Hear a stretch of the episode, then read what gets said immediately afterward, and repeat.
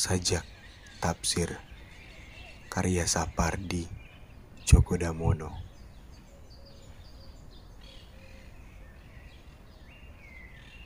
Kau bilang aku burung.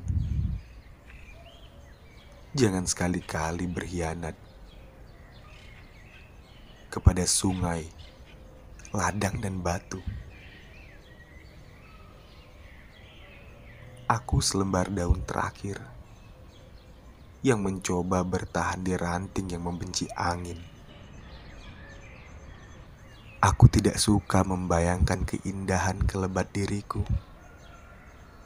yang memimpikan tanah. Tidak mempercayai janji api yang akan menerjemahkanku ke dalam bahasa abu.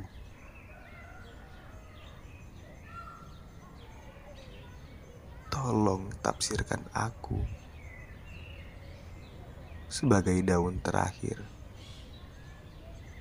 agar suara angin yang menina bobokkan ranting itu padam.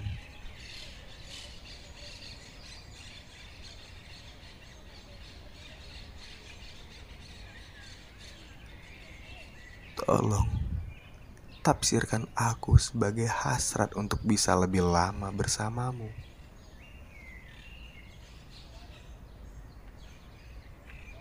Tolong ciptakan makna bagiku. Apa saja. Aku selembar daun terakhir yang ingin menyaksikanmu bahagia ketika sore tiba. Karya ini didedikasikan untuknya. Wahai guru bangsa, terima kasih telah menginspirasi. Karyamu akan hidup selamanya. Selamat jalan, Pak Sapardi Djoko Damono.